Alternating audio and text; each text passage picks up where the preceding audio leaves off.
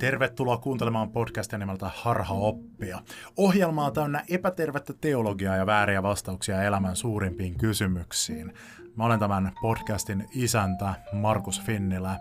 Mä olen teologi, uskonnonopettaja ja kristitty, joka on käynyt läpi monenmoisia uskon kriisejä, mutta edelleenkin on sitä mieltä, että Jeesusta on ihan hyvä seurata.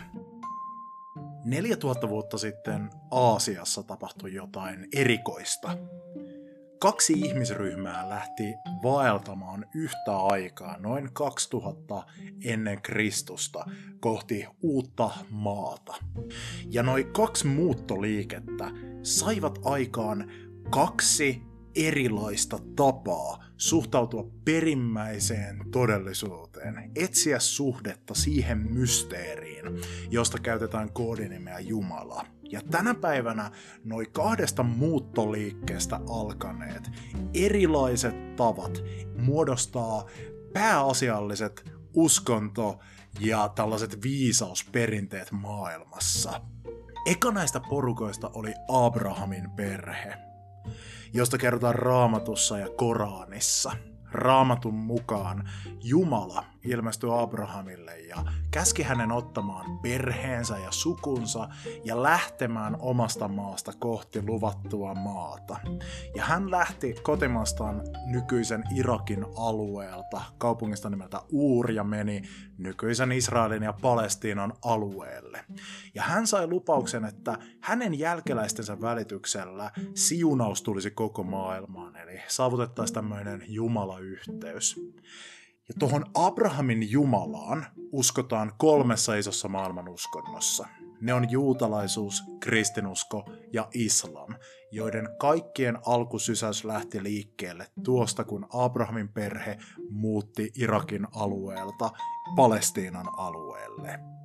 Täsmälleen samaan aikaan kuin Abrahamin uskotaan tehneen tämän muuttoliikkeen oman perheensä kanssa – nykyisen Afganistanin alueelta ja Turkmenistanista ja eräistä muistakin keski-aasialaisista paikoista lähti liikkeelle indo-iranilainen kansa kohti Intiaa.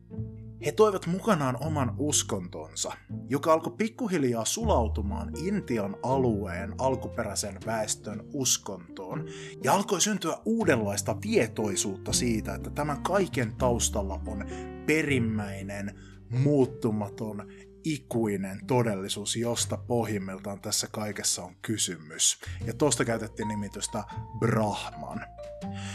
Aikanaan tuota traditiota, mikä tuolla syntyi, alettiin kutsumaan nimellä hindulaisuus, josta myöhemmin on erkaantunut myös sellaisia liikkeitä kuin sikhiläisyys, jainalaisuus ja buddhalaisuus. Hindulaisuus on tänä päivänä maailman kolmanneksi suurin uskonto kristinuskon ja islamin jälkeen, ja muodostaa varteen otettavimman vaihtoehdon, jos mietitään filosofian syvyyttä ja kannattajamääriä sille, että mikä on ihmiskunnan tämmöinen valtavirran tie, kun mietitään, että millä tavalla me voidaan olla yhteydessä Jumalaan. Ja tämän yhteisen historian miettiminen herättääkin kysymyksen siitä, että onko tässä kysymys jostakin enemmästä kuin pelkästään siitä, että nämä sattuivat tapahtumaan yhtä aikaa? Puhuvatko hindulaisuus ja abrahamilaiset uskonnot, niin kuin kristinusko, pohjimmiltaan samasta asiasta? Tästä herkullisesta aiheesta tässä jaksossa saapuu mun kanssani keskustelemaan teologian tohtori Jyri Komulainen. Jyri Komulainen työskentelee kirkon tutkimuskeskuksessa – hän on johtavimpia kristinuskon ja hindulaisuuden suhteen tuntijoita. Hän on paljon tutkinut kristinuskon ja muiden uskontojen suhdetta ja esittänyt hyvin syvällisiä ja mielenkiintoisia ajatuksia tähän asiaan liittyen. Me keskustellaan Jyri Komulaisen kanssa siitä, että kun Jeesus sanoi, että hän on ainoa tie isän yhteyteen, niin tarkoittaako tämä sitä, että muut uskonnot johtaa helvettiin? Löytyykö hindulaisuudesta ja muista uskonnoista samankaltaista sanomaa armosta, Jumalan kolminaisuudesta ja Jumalan tulemisesta ihmiseksi kuin mikä kristinuskosta löytyy? Löytyykö Jeesus jollakin tavalla ja löytyykö Kristuksen läsnäolo myös muista uskonnoista. Ja mietitään myös esimerkiksi niinkin konkreettisia asioita kuin, että onko kristillinen jooga ok. Nauhoitustilanteessa meillä oli jonkin verran ongelmia yhteyksien kanssa, mikä kuuluu tietyissä kohdissa vähän heikentyneenä äänenlaatuna, mutta asia sen ei pitäisi häiritä. Pidemmittä puheitta lähdetään liikkeelle. Nauttikaa. Dosentti, teologian tohtori Jyri Komulainen, tervetuloa Harhaapia podcastiin. Kiitos, kiitos. Sä oot toiminut Piispan kokouksen pääsihteerinä ja Helsingin yliopistossa lehtorina ja podcastajanakin oot toiminut ja nykyään sä työskentelet tutkijana kirkon tutkimuskeskuksella. Menikö oikein tämä Meni oikein. CV? Keskeisimmät pääkohdat. Ja lisäksi sä olet yksi Suomen tämmöisen kirkollisen Twitter-skenen kuninkaista. Et musta tuntuu, että kaikkein laadukkaimmat tämmöiset kannanotot esimerkiksi, mitä twiittiin saa mahdutettua, mikä liittyy jollakin lailla kirkkojen tai uskontojen asioihin, niin löytyy kyllä yleensä Jyri Komulaisen fiidistä. Kiitos, tämä on hauska kuulla. niin kuin nyt kuulee, niin sä oot tosi monella tavalla tämmöisissä kirkollisissa ja uskonnollisissa ja muissa tämmöisissä asioissa tutkijana mukana ja kannanottajana ja muutenkin näkyvänä vaikuttajana.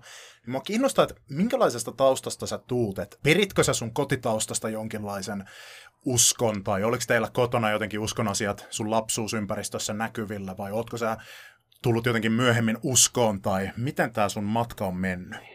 No mä oon siis alun perin niin kuin hyvin semmoista tavallisesta tapaluterilaista kodista, mutta ja, ja vielä sellaisesta kodista, että me muutettiin tosi paljon ympäri Suomea, koska ää, isän ammatti oli puolustusvoimissa, jonka takia me sitten melkeinpä kolmen vuoden välein muutettiin ja jonkinlainen varmaan nomadius sitten jäi minuun kiinni siitä. Ja kun mä olin sellainen 12-vuotias mun vanhemmat koki vahva hengellisen herätyksen, jonka jälkeen sitten se tapaluterilaisuus muuttui sitten hieman toisenlaiseksi. Ja pian sen jälkeen me muutettiin lopulta Kouvolaan, jossa mä kävin lukion, ja siellä sitten oli mukana seurakuntanuorissa. Olin sitä aikaisemmin ollut seurakuntanuorissa Tuusulassa mukana, jossa mä asuin mun yläasteen mutta siellä Kouvolassa se meno oli ikään kuin selkeästi enemmän tällaista uuspietististä viidesläistä verrattuna siihen ehkä vähän pehmeämpään ja avarampaan Tuusulan seurakunnan meidinkiin. Nyt näin jälkeenpäin arvioin, ja siellä Kouvolassa tavallaan se mun semmoinen tietynlainen seurakuntaympäristö muodostui aika uuspietistiseksi. Se oli niin kuin oikeastaan kaikki, mitä siellä on. Että tässä mielessä tämmöisiä komponentteja on siinä mun niin kuin taustassa. Okei, mitä se on se uusi pietismi sellaisille, jotka ei sitä tiedä, niin miten sä kertoisit, että millä lailla siinä lähestytään tätä kristinuskoa ja luterilaisuutta? Joopa joo, tämä onkin nyt vähän vaikeampi tehtävä, koska siis Suomessahan on herätysliikkeitä luterilaisessa kirkossa, ää, ja nämä vanhimmat herätysliikkeet aina rukoilevaisuudesta, herän, herännäisyyden, syyteen, evankelisuudesta, lestadiolaisuuteen on tietyllä tavalla historiallisesti pitkiä virtoja, jotka tulevat jo sieltä 1800-luvulta, ellei peräti 1700-luvulta herännäisyyden kohdalla ne syvät pohjavirrat. Ja ne on saaneet sitten tietynlaisia erilaisia rooleja tämän päivän yhteiskunnassa. Mutta sitten tämä viidesläinen herätysliike, niin kuin numerokin sanoi, niin se on ikään kuin viides liike näiden perinteisten suomalaisten herätysliikkeiden joukko, joka on syntynyt vasta, voisiko sanoa 1960-luvulla tämmöisen niin kuin angloamerikkalaisen herätyskristillisyyden vaikutuksesta, jossa sitten ää, on tota, aika paljon tämmöisiä niin kuin ehkä enemmän halua asemoida sitä kristillistä uskoa jonkinlaisena vastakulttuurina sitten suhteessa ympäröivää yhteiskuntaa. Viidessäinen herätysliike ehkä kaikista pontevammin on sitten jo syntyvaiheessaan 1960-luvulla vastustanut kirkon maallistumista. Ja, ja tavallaan viidesläisen herätysliikkeeseen kuuluu ajatus, kuten kaikkiin herätysliikkeisiin alun perin, tosiuskovaisuudesta versus sitten semmoinen niin kuin laimea luterilaisuus. Ja semmoinen uuspietistinen viidesläisyys sitten näkyy minun nuoruudessa 1980-luvun Kouvolassa siinä, että oli aika selkeät niin kuin uskovaisen nuoren malli ja tavallaan aika selkeä diskurssi keskusteluympäristössä ajatus on, että, että ihmiset jotenkin tulevat uskoon ja se on niin jotenkin hyvin tärkeä niin kuin etappi ihmisen elämässä. Ja tämän keskusteluympäristön yhtenä osana ää, minä sitten semmoisena lukioikäisenä usein koin, että mä oon jotenkin vajaamittainen, koska mä en ollut koskaan tullut itse uskoon. Mä äsken kuvasin vähän sitä perhetaustaa ja ää, sitä, että oli sitten seurakuntanuorissa ja muuta, niin sen takia mä en oikeastaan koskaan itse ollut voinut osoittaa kohtaa, että mä olin tuossa, mä olin niin kuin ikään kuin maailmassa ja sen jälkeen mä tulin uskoon. Että mä olin niin kuin kasvanut kristityksi. No jälkeenpäin mä oon tietenkin sitten nyt aikuistiellä ja teologialla oppinut sanottamaan tämän asian ihan uudella tavalla ymmärtämään, että ihmisten tavat tulla tuntemaan ää, Jumala, ää, tulla kristinuskon piiriin, ovat niin kuin hyvin individuaaleja, erilaisia eri ihmisille. Ja mun mielestä hirveän hyvä tapa jäsentää, joka haluan tässä sanoa, on se, että on olemassa niin Paavalimalli ja Pietarimalli. Ja Pietarimalli on se, että on ikään kuin seurannut aina Jeesusta ja sitten monta kertaa niin kuin mokannut ja monilla tavoilla sitten tota, uhonnut ja huomannut, että epäonnistuu. Kuten tiedetään kaikki, Pietari kielsi Jeesuksen ja kukkolaulaa ja niin edespäin. Ja sitten on se Paavalimalli, että Paavali oli niin kuin vihainen kristittyjä kohtaan ja vainosi kristittyjä. Sitten eräänä päivänä Kristus ilmestyi Paavalille ja sen jälkeen Paavali sitten kääntyy kristityksi ja se Paavalin kristinuskon tulkinta on sitten aika sellainen, voisiko sanoa niin kuin suoraviivainen ja ää, selkeä apostolin kutsumus. Ja mä luulen, että tämä Paavali-malli on se, mitä on pidetty niin kuin aika paljon niin kuin näissä herätyskristillisissä piirissä, varsinkin uuspietismissä jonkinlaisena mallina. Ja mä itse kyllä tänä päivänä enemmän allekirjoittaisin Pietarimallin niin kristityn tienä, että enemmän epäonnistumista ja moni on kulkenut Jeesuksen matkassa pitkään eikä oikein vielä ymmärtänyt mä tunnistan tuon alamittaisuuden kokemuksen siitä, että ei ole semmoista uskontulokokemusta, koska mä oon taustaltani hellari ja mä oon siis kasvanut uskovassa kodissa ja sitten aina välillä vaikka nuorena nuorten illoissa piti kertoa vaikka todistuspuheenvuoroja ja kertoa omasta uskon matkasta, niin siinä piti oikein keksimällä keksiä yleensä sitä, että mitähän pahaa mä nyt olisin jossain vaiheessa tehnyt, josta, josta Jeesus on mut pelastanut.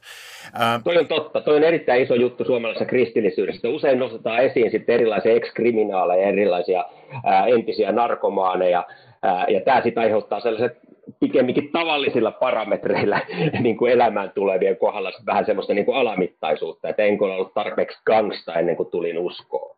Ja mitä jos se tulee uskoon? En tiedä kuinka paljon tämä on tänään, mutta itse pystyn ymmärtämään tämän ja säkin varmaan vähän puhuit samanlaista asiasta.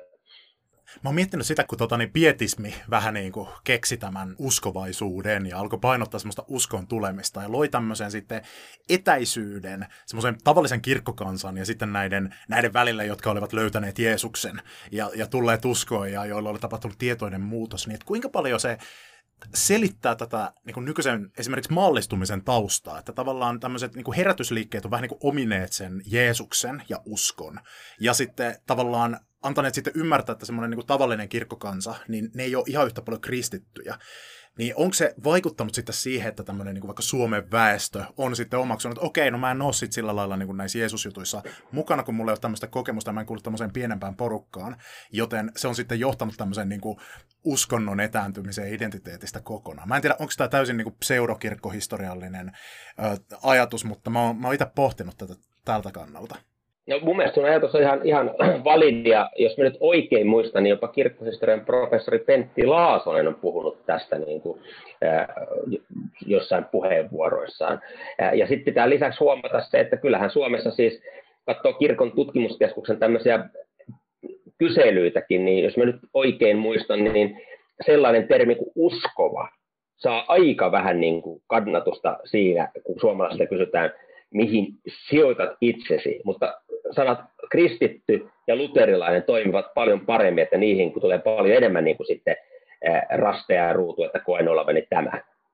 Eli uskova on joku semmoinen niin rima ylöspäin, niin joku semmoinen niin kuin hardcore, niin kuin kovallinen ammattiprofessio kristitty, joka, ää, johon moni ei koe riittävästi samastuvansa. Ja kyllä tässä taustalla on varmasti semmoinen herätyskristillisyyden vaikutus, jossa niin kuin se tavallinen niin kuin Pietarin malli, jos palaan äsken esittämäni jaottelu, ei riitä, vaan pitää olla joku todella kiiluva sellainen Paavali-kokemus, Paavali-meininki, apostolin kutsumus. Ja tämä on mun mielestä kyllä aika ongelmallinenkin asia, koska se, vai, se on monille ihmisille aiheuttanut ihan turhia paineita ja etänyttänyt sitten varmasti myös Kristuksesta.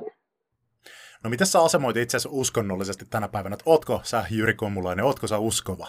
No siis äh, tämä sana uskova nyt herättää tietenkin kysymyksen, että mitä se tarkoittaa. Tarkoittaako jotain mallia, tarkoittaako jotain sapluuna, jonka muut ihmiset antaa mulle. Jos se tarkoittaa sitä, niin äh, pistän pikkasen kysymysmerkkejä sen sanan perään, mutta jos kysytään, että olenko kristitty, olen totta kai, olenko tunnustava kristitty, olen tunnustava kristitty, koska olen Suomen luterilaisen kirkon pappisvirkaan vihitty ja olen ihan julkisesti tunnustanut silloin sitoutuvani uskon tunnustukseen, enkä ole millään lailla sitä näkökulmaa muuttanut, ja jos muutan, niin voisi sanoa ihan, että ehkä sitten ilmoitan asiasta. Mutta siis olen siis kristitty, musta on paljon parempi sana kuin uskova, joka on jotenkin kapeutettu sana, mutta jos joku haluaa määritellä uskovaa jotenkin avarasti ja pitää sitä tärkeänä, niin kyllä mä sitten ilmoittaudun uskovaksikin totta kai, ihan mielelläni. No hei, mä oon kutsunut sut tähän ohjelmaan nyt keskustelemaan siitä, että miten meidän nyt kristittyinä olisi hyvä ajatella muista uskonnoista. Sä oot tullut tunnetuksi asiantuntijana esimerkiksi liittyen katoliseen kirkkoon. Aina kun Paavi tekee jotain hassua tai jännää, niin yleensä Jyri Komulainen kaivetaan silloin esiin kaikenlaisiin haastatteluihin. Ja sen lisäksi sä oot myös asiantuntija esimerkiksi kristinuskon ja hindulaisuuden suhteessa. Ja hindulaisuus tarjoaa mun mielestä tosi herkullisen tämmöisen tarttumapinnan tähän kysymykseen, että mitä kristityn pitäisi ajatella muista uskonnoista, koska se nousee niin erilaisesta lähtökohdasta kuin kristinusko, mutta sitten kun sitä kaivellaan, niin siellä äh, niin kuin erilaisen kuoren takana on yllättävän paljon niin kuin samankaltaistakin asiaa. Mutta se on tosi vieras uskonto monelle suomalaiselle. Joten mitä sä kertoisit hindulaisuudessa pähkinänkuoressa sellaiselle ihmiselle, joka sitä ei tunne? No nyt on kyllä vaikea tehtävä, johtuen siitä, että hindulaisuus ei ole ensinnäkään yksi uskonto. Hindulaisuudella viitataan ylipäänsä kaikkeen sellaiseen intialaiseen perinteiseen uskontoon, joka ei ole määritelmällisesti muita, muiden uskontojen piirissä.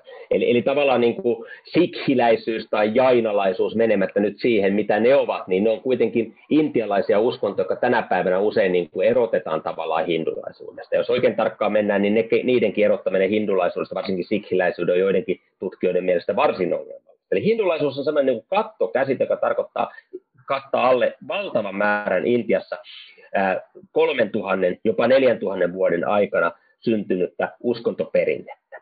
Ja sitten jos me ruvetaan niin tätä penkomaan, niin ensimmäinen asia on se, että usein noissa koulukirjoissa saattaa lukea, että hindulaisuudella ei ole perustajaa. No tietyssä mielessä totta, mutta tietyssä mielessä ei todellakaan totta, koska yleensä kaikki hindulaiset koulukunnat jäljittävät oman syntynsä johonkin tiettyyn perustajaan. mutta niitä perustajia on monta, koska hindulaisuuksia on monta. Tai vaikkapa, että hindulaisuudella ei ole yhtä pyhää kirjaa.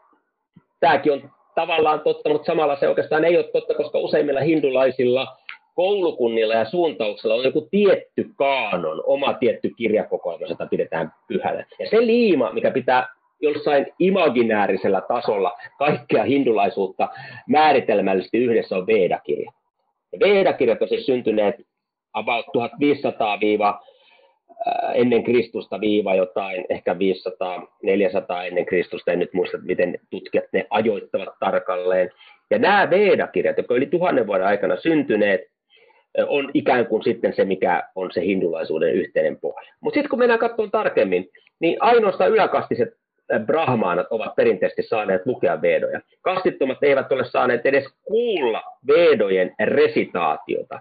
Ja tämmöiset vanhat intialaiset lait, jotka on syntyneet sitten hieman myöhemmin, joita kutsutaan vaikkapa Manun laiksi, yhtä niistä keskeisimmistä kirjakokoelmista, sisältää julmia rangaistuksia sille, joka kuulee vedoja, vedoja luettavan, vaikka ei saisi.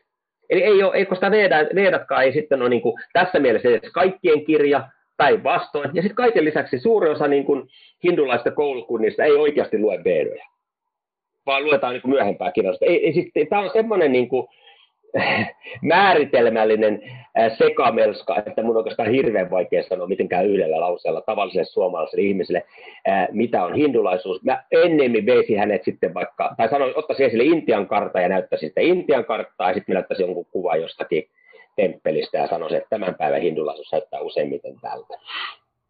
Mulla tulee hindulaisuudesta mieleen kaksi semmoista asiaa, mitkä mä oon tottunut ajattelemaan, että ne on sellaisia leimallisia hindulaisuudelle. Ja toinen on syklinen aikakäsitys, eli aika kiertää kehää, mihin liittyy sielun vaellus, että, että ihmisen sielu, joka ilmeisesti sana, mitä käytetään atman. Mm. Syntyy, syntyy aina niin kuin uuteen kehoon, ja tähän liittyy karman laki, se, että jos mä teen hyviä juttuja, niin, niin sit mä, u, u, niin kuin, mulle tulee siitä palkinto. Jos mä teen pahoja juttuja, niin mulle tulee jonkinlainen rangaistus. Ja tämä karmanlaki pitää mut tässä sielun vaelluksessa, koska jos mulla on pahaa karmaa, kun mä kuolen, niin sit mun täytyy syntyä uudestaan, jotta mä voin jotenkin hyvittää ne mun, mun, se, se mun pahan karmani. Ja, ja toinen juttu, mikä tulee mulla mieleen, on, että hindulaisilla on ihan sairaan paljon erilaisia jumalia.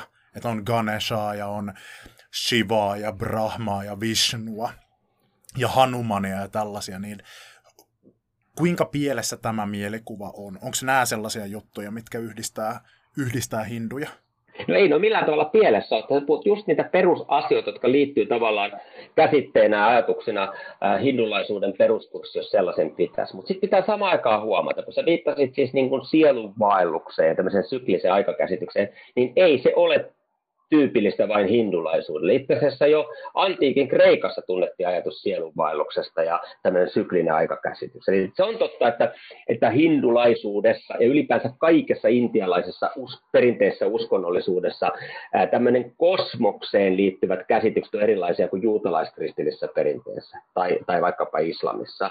E, tässä mielessä voidaan sanoa, että, että on, on niin kuin juutalaiskristilistä ajattelua hallitsee tämmöinen historiakäsitys, jossa kaikella on alku ja kaikella on myös loppu, mutta sitten taas hindulaisuutta, mutta sitten saman myöskään buddhalaisuutta, jainalaisuutta, siksiläisyyttä, et cetera, ei niin kuin sit määrittele tämmöinen. Ja sitten se sana karmanlaki, sekin yhdistää kaikkea intialaista uskonnollisuutta. Et se on tekojen laki, syyn ja seurauksen ää, rautainen periaate, joka määrittelee sitten ää, tavallaan niitä jälleen syntymisiä, joita sitten voi olla, voi olla niin kuin jopa loputon sarja, ellei tapahdu vapautumista. Ja tämä on siis intialainen semmoinen perusmetafyysinen kysymys, joka yhdistää intialaisia uskontoperinteitä, mutta ne eivät yksistään riitä hindulaisuuden määrittelyksi, koska, koska muutkin Intian uskonnot jakavat sen. Ja toinen asia on se, että, että hindulaisuudesta löytyy yleensä aina kaikille poikkeus sitten, että joku, joku niin kuin yksittäinen suuntaus saattaa löytyä, joka kieltää, kieltää tota, jopa tämän tyyppisiä asioita. Mutta kastisysteemi tämmöisenä sosio- sosiaalisena faktana on tietenkin yksi sellainen, joka leimaa eteläasialaista uskonnollisuutta, mutta ei sekään liitä hindulaisuuden määrittelyksi. Ja mitä tulee taas jumaliin, usein sanotaan, että hindulaisuudessa on jotakin vaikkapa, en muista paljon, se on 33 miljoonaa jumalaa tai muuta, niin sekin on taas ihan niin kuin, ää, miten sanoisin, harhaanjohtava ajatus, koska pääsääntöisesti hindut ajattelevat, että Jumala on kuitenkin pohjimmiltaan yksi, Brahman on yksi, jumalallinen voima, Shakti on yksi, mutta ottaa monta erilaista muotoa, monta erilaista manifestaatiota, näyttäytyy monella tavalla meille. Että siis hindulaisuus oikeastaan siis, koska se ei ole yksi uskonto, vaan se on eräänlainen uskontojen rypäs, niin oikeastaan sen, sen perusjohdannon pitää olla aika pitkä, eli pitää tavallaan niin kuin hahmottaa, että mikä niin kuin näitä yhdistää, näitä ryppään erilaisia uskontotraditioita ja mikä myös erottaa. Että on paljon helpompi niin kuin kuvata vaikka mitä on islam tai jopa mitä on kristinusko. Että niissä on kuitenkin yksi keskushahmo, yksi perusidea, vaikka on saanut valtavan määrän historiassa eri muotoja, niin se on aika nopeasti kuitenkin niin kuin pähkinänkuoressa kuvattava, vähän niin kuin buddhalaisuuskin. Riittää, että kertoo jotakin Siddhartha Kautamasta ja hänen, niin kuin, äh, hänen valaistumisestaan ja siihen liittyvistä sit, niin kuin, hänen opetuksestaan. Niin siinä on buddhalaisuus pähkinänkuoressa. Sitten sanoi, että on saanut Tiipetissä ja Japanissa niin kuin aika villisti erilaisia versioita, mutta silti tästä se lähti liikkeelle. Mutta hindulaisuus ei niin kuin sisällä tämmöistä niin kuin yhtä alkuräjähdyspistettä. Miten sä hei ajauduit tähän pisteeseen, että sä aloit ajattelemaan, että hindulaisuus on kristitylle teologille tämmöinen mielekäs tutkimuskohde, koska jos ajatellaan näitä kristillisen teologin juttu on niin kuin se, että hän pyrkii tuntemaan sitä virtausta, mikä Kristus aloitti, niin yleensä teologit ei askaroi tämmöisten tosi kaukana kristinuskosta olevien uskontojen kanssa. Kuinka tämä sun prosessi meni? No, se onkin hyvä kysymys, koska jos mä ajattelen sitten itseäni silloin, kun mä menin teologiseen tiedekuntaan opiskelemaan, en mä ollut mitenkään erityisesti kiinnostunut muista uskonnoista tai uskontotieteestä. Enkä ollut erityisen kiinnostunut myöskään katolisesta kirkosta. Ne ovat pikemminkin asioita, jotka tulivat sitten vastaan tielle, kun kulki tietä eteenpäin. Äh, ihan konkreettisesti tapahtui niin, että mä matkustin vuonna 1993 reppumatkalle Aasiaan. Se oli mun pitkäaikainen haaveeni Ja mä sitten kävin Pakistanissa, Intiassa, Nepalissa, Thaimaassa ja Malesiassa. Ja jotenkin sen matkan jälkeen, joka kesti useita viikkoja, mulle jäi niin kuin kysymyksenä mieleen, jopa eksistentiaalisena kysymyksenä, ei ainoastaan älyllisenä kysymyksenä, että mitä ihmettä mä nyt ajattelen tuosta hindulaisuudesta, joka joissain temppeleissä, joissa kävin, niin avautui jotenkin todella toisenlaisena asiana niin kuin tässä universumissa. Että, että tämä oli niin kuin se tärkeä syy.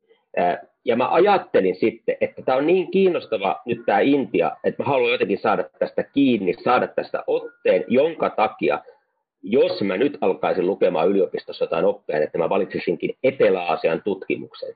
Mutta mä en sitten lähtenyt vaihtamaan tiedekuntaa, mutta mä sitten ohjasin mun ää, väitöskirjaopinnot heti sitten siihen suuntaan ja siihen valmistautumisen niin kuin erilaisissa sivuaineopinnoissa, että paneutuisin Intian kysymyksiin ja menin myös sitten professori Asko Parpolan sanskritin kurssille, mikä oli hirveän tärkeä asia, koska sitten sai niin jonkinlaisen tekstuaalisen ja käsitteellisen otteen sitten hindulaisuuden ja myös buddhalaisuuden taustalla olevaan klassiseen intialaiseen kieleen, vaikka en mikään kielitieteilijä olekaan. Tämä on ensimmäinen asia. Ja sitten kun mä rupesin tuota tekemään väitöskirjaa, ensimmäinen ajatus oli, että voisi käsitellä modernia intialaista kristologiaa, eli erilaisia intialaisten teologien tulkintoja Jeesuksesta siinä intialaisessa viitekehyksessä, jota hindulaisuus vaikuttaa. Ja niinpä mä lähdin sitten tämän ajatuksen kanssa 1997 opiskelemaan kirkkojen maailmannoston stipendillä United Theological Collegein Bangaloreen Etelä-Intian teologiaa noin vuodeksi. No siellä sitten se väitöskirja-aihe pikkasen niin kuin asemoitui uudelleen. Se väitöskirja-aiheeksi tuli ää, Raimon Panikkari uskontoteologia. Ja Raimon Panikkari oli siis hindu ja katolinen samaan aikaan, katalonialais-intialainen ajattelija, joka eli 1918-2010. Ja mä sitten hänen ajattelustaan kirjoitin lopulta väitöskirjan. Ja nyt tämä, vielä tämä, eli tämä hindulaisuus tuli niin kuin tavallaan tätä kautta. Ja, ja hindulaisuus on hirveän tärkeä niin kuin tämmöinen perinne, jos haluaa ajatella, miten intialaiset kristityt tekevät omaa niin kuin, ajattelutyötään, koska on sen ympäristössä. Mutta se katolisuus tuli taas sitä kautta. Se on oikeastaan kaksi, kolme kiinnikettä. Ihan lyhyesti yritän kertoa vielä.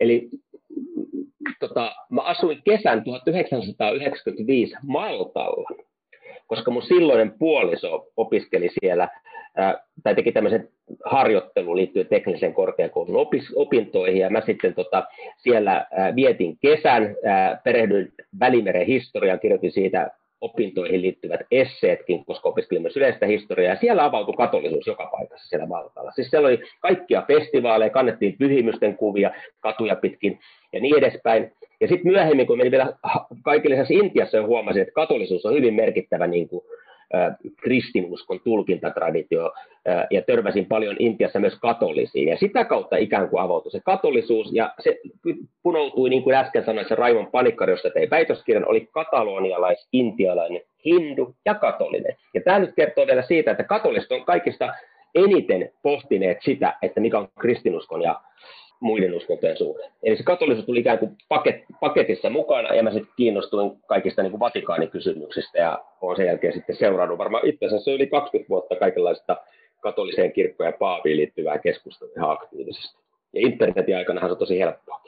Kun mä kuulin ekan kerran tuosta Raimon Panikkarista, josta olit tehnyt tämän väitöskirjasi, ja se taisi olla joku sun teksti, mistä mä luin hänestä ekan kerran, niin mä olin todella hämmentynyt siitä, että tässä on kaveri, joka siis katsoo olevansa yhtä aikaa hindu ja katolilainen. Oliko niin, että hän oli siis vielä pappi katolisessa kirjassa? Kyllä, kyllä. Ja tota, mä voin kertoa, että se oli mullekin ihan hämmentävää, kun rupesin tekemään väitöskirjaa sellaisesta Joo, mitä se on mahdollista? Kirjoja, ja mulla oli hirveän vaikea käsittää, mitä se yrittää sanoa.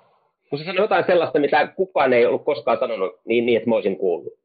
Ja toisit niin kuin haastaa tosi paljon mun omaa semmoista, minkä mä oon oppinut joskus tosi pienenä jostain pyhäkoulusta, että no Jeesus sanoi, että Mä oon tietotuus ja elämä, ja kuka ei pääse isän luokse muuta kuin Jeesuksen kautta. Ja sitten se, miten mä oon oppinut sen tulkitsemaan elämäni aikana, ja mitä sitten on mulle opetettu, niin on ollut se, että hei, tämä siis tarkoittaa sitä, että tässä maailmassa on monia erilaisia teitä, monia erilaisia hengellisiä opettajia.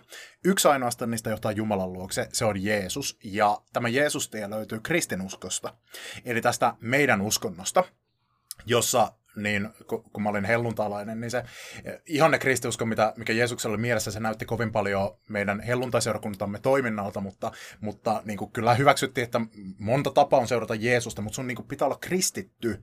Et jos sä et ole kristitty, niin sä joudut helvettiin. Ja helvetti ymmärrettiin tämmöisenä ikuisena tietoisena kidutuksena siinä, siinä ympäristössä, mistä mä tulin.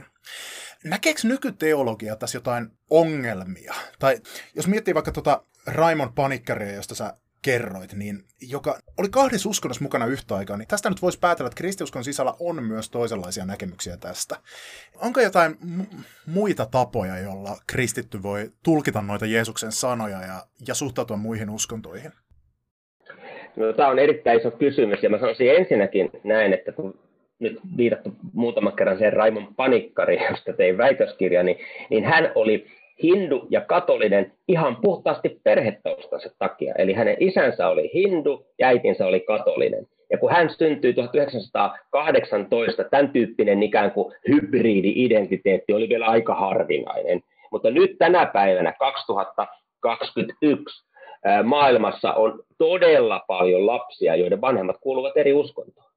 Tämä on erityisesti tullut mahdolliseksi niin kuin, globalisaation ää, ja, ää, myötä, ja varsinkin jos menee Pohjois-Amerikkaan tai johonkin vaikka Lontooseen tai Pariisiin, niin tällaisia hybridi-identiteettejä löytyy todella, todella paljon. Niitähän ei ole siis perinteisesti Aasiassa, koska Intiassa kristityt ovat menneet yleensä naimisiin kristittyjen kanssa, hindut ovat kastin mukaan menneet sitten samankastisen hindun kanssa naimisiin ja muuta. Eli nämä uskontojen ikään kuin rajapinnat, totta kai on aina vähän sekoittuneet, mutta ne on ollut aika tiuka, tiukasti sosiaalisesti ikään kuin eroteltuja.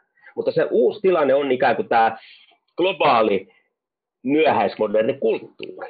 Helsingissäkin on varmasti, ja kaikkialla Suomessa on paljon lapsia, joiden toinen vanhempi voi olla esimerkiksi muslimi ja toisen kristitty. Ja mihin nämä lapset kasvaa? Miten nämä vanhemmat ikään kuin kasvattaa lapsensa uskonnollisesti. Ja tällöin tämä kysymys tulee tavallaan, että se ei ole enää teoreettinen kysymys semmoinen, että me teologit pohditaan, että mitä tästä kristinuskosta katsottuna on tämä, vaan näille ihmisille se on varmaan eksistentiaalinen kysymys. Ja tota, mä, mä itse tulen siis täysin tällaisesta niin kuin, ei, mono, ei monikulttuurisesta taustasta, että, että no joo, mulla on sen verran semmoista suomalaista niin kuin monikulttuurista, äiti on satakunnasta ja isä on kainuusta, eli tavallaan idän ja lännen niin kuin, niin kuin, niin kuin tota, kulttuurit ovat ikään kuin omassa perimässäni yhtyneet, mutta, ää, mutta ei niin kuin mitään sellaista, että, että mun todellisuudessa, kun mä olin nuoria lapsia, eipä juuri mui, suurinta toiseutta edusti suomalaiset helluntailaiset suunnilleen, enkä niitäkään siis kohdennut, mutta tarkoitan, että mä tiesin, että olemassa helluntailaisia jotain muita tällaisia vähän erilaisia ihmisiä. Että siinä mielessä on tietenkin tämä tilanne niin kuin muuttunut paljon, jos ajattelee omienkin lasteni maailmaa täällä Helsingissä. Mutta se nyt varsinaiseen asiaan, eli varsinaiseen asiaan, että, että, että että tämä kysymys ei ole mikään luksuskysymys, mikään teoreettinen kysymys, että mikä on Jeesuksen suhde toisiin uskontoihin, vaan tämä on erittäin eksistentiaalinen kysymys. Ja tämä on paljon polttavampi kysymys ollut pitkään esimerkiksi intialaisille kristityille tai ää, muille aasialaisille kristityille, jotka elävät todellisuudessa, jossa niin kuin naapurit ovat hinduja, sikhejä, ää, buddhalaisia tai muslimeita. Ehkä kaikkia näistä samassa naapuristossa niin silloin on hirveän vaikea niin ruveta sitten jotenkin katselemaan jostain omasta ikkunasta ulos ja ajattelee, että nuo kaikki ihmiset eivät tunne yhtään mitään niin kuin Jumalasta. Kun kristitty Aasiassa näkee, että nämä ihmiset tietävät paljonkin Jumalasta. No buddhalaiset voidaan unohtaa, koska buddhalaiset eivät usko Jumalaan, koska se kuuluu buddhalaisen ainakin tämmöiseen teoreettiseen niin kuin varsinaiseen opilliseen pohjaan, mutta hindut tai muslimit. Ja aika vaikea silloin dissata ja nähdä, että nämä ihmiset on pelkästään niin kuin jonkinlainen massaperdiot fiilis, eli kadotettu massa, niin kuin Augustinus joskus sanoi. Eli kyllä siinä tulee jonkinlaisia ajatuksia, jotka menivät toiseen suuntaan. Ja esimerkiksi Raimon Panikkar kirjoitti kirjan, jonka nimen The Unknown Christ of Hinduism, joka, joka on siis suomennettuna hindulaisuuden salattu Kristus, eli, tai tuntematon Kristus. Ja Panikkarin ää, ajatuksen mukaan, kun hän sen kirjoitti 1960-luvulla, siis Kristus on jo hindulaisuudessa, mutta hindulaiset eivät sitä ikään kuin itse tiedä. Ja kristitty ikään kuin lähetystyössä sitten tavallaan ikään kuin vain avaa sen todellisuuden niin kuin sanallisesti, joka on jo läsnä. Eli kristitty ei vie Kristusta minnekään, tai anteeksi, lähetystyöntekijä ei vie Kristusta johonkin uuteen kulttuuriin, vaan Kristus on jo siellä. Ja tämähän on semmoinen ajattelumalli, joka oikeastaan katolisessa kirkossa aika vahvakin ihan korkeimmassa mahdollisessa opetuksessa. Eli Vatikaanin toinen kirkollisuus 1960-luvulla uudisti paljon katolista teologiaa ja korosti sitten sitä, että kaikki hyvän tahdon ihmiset yhdessä niin kuin Kristuksen kirkon kanssa kulkevat kohti Jumalan valtakuntaa. Eli tämä tämmöinen niin tiukka, eksklusiivinen ajattelu pelastuksesta on kyllä, totta kai sitä esiintyy paljon, mutta sen tilalle on tullut kyllä aika vahvana valtavirran mallina sellainen inklusiivinen näkemys, jossa Kristus tie on ikään kuin tie, jolloin kaikki kutsuttuja, jonne moni muukin osallistuu ehkä tuntematta ja tietämättä. Vähän niin kuin Emmauksen tiellä opetuslapset kulkevat Jeesuksen kanssa, eivätkä tunnistaneet häntä. Niin näin monet kristityt minusta ajattelee teologit tällä hetkellä. Mulla tulee tästä... niin nopeasti sketsata. Joo, joo, joo. Mulla tulee tuosta mieleen, mieleen apostolien teoista tämä, tämä tilanne, kun Paavali löytää, onko se Ateenassa, tämä tuntemattoman Jumalan Kyllä. alttari. Ja, ja sitten sit se menee niille kertomaan, että hei, mä oon nyt tullut kertomaan tästä tuntemattomasta Jumalasta teille. Ö, mikä kuulostaa hyvältä niin kuin lähtökohtaisesti, mutta sitten eikö tuossa ole vähän sellaisia kolonialistisia tai imperialistisia viboja siinä, että kristityt niin kuin ajattelee tälle, että voi näitä hinduraukkoja, että he ajattelee palvovansa täällä niin omia jumaliaan, mutta me tiedetään tämä totuus, että hehän siis oikeasti palvoo Jeesusta, nämä hyvän tahdon hindut siellä, ja me nyt mennään kristittyinä kertomaan heille, että mistä heidän uskonnossa on oikeasti kysymys. Miten, miten sä vastasit tämmöiseen? No itse asiassa oikein hyvä, että veit keskustelua tähän suuntaan, koska mun edellinen vastaus oikeastaan oli tämmöinen niin kuin ensimmäinen askel sitä paljon problematisoivampaa keskusteluilmapiiriä kohden. Ja, ja itse asiassa, jos 1960-luvulla Raimon Panikkar kirjoitti kirjan The Unknown Christ of Hinduism, jossa hän siis esitti, että hindulaisuuden pitää ikään kuin kuolla ja nousta uudelleen ylös kristinuskona, niin hän itse sitten 1980-luvulla, 20 vuotta myöhemmin, kirjoitti toisen painoksen samasta kirjasta, jossa hän hylkää tämmöisen ajattelun ikään kuin liian kolonialistisen. Ja hän siinä vaiheessa näkee jotenkin niin kuin pluralistisesti, eli hindulaisuudella on oma niin kuin, pysyvä arvonsa kristinuskon rinnalla.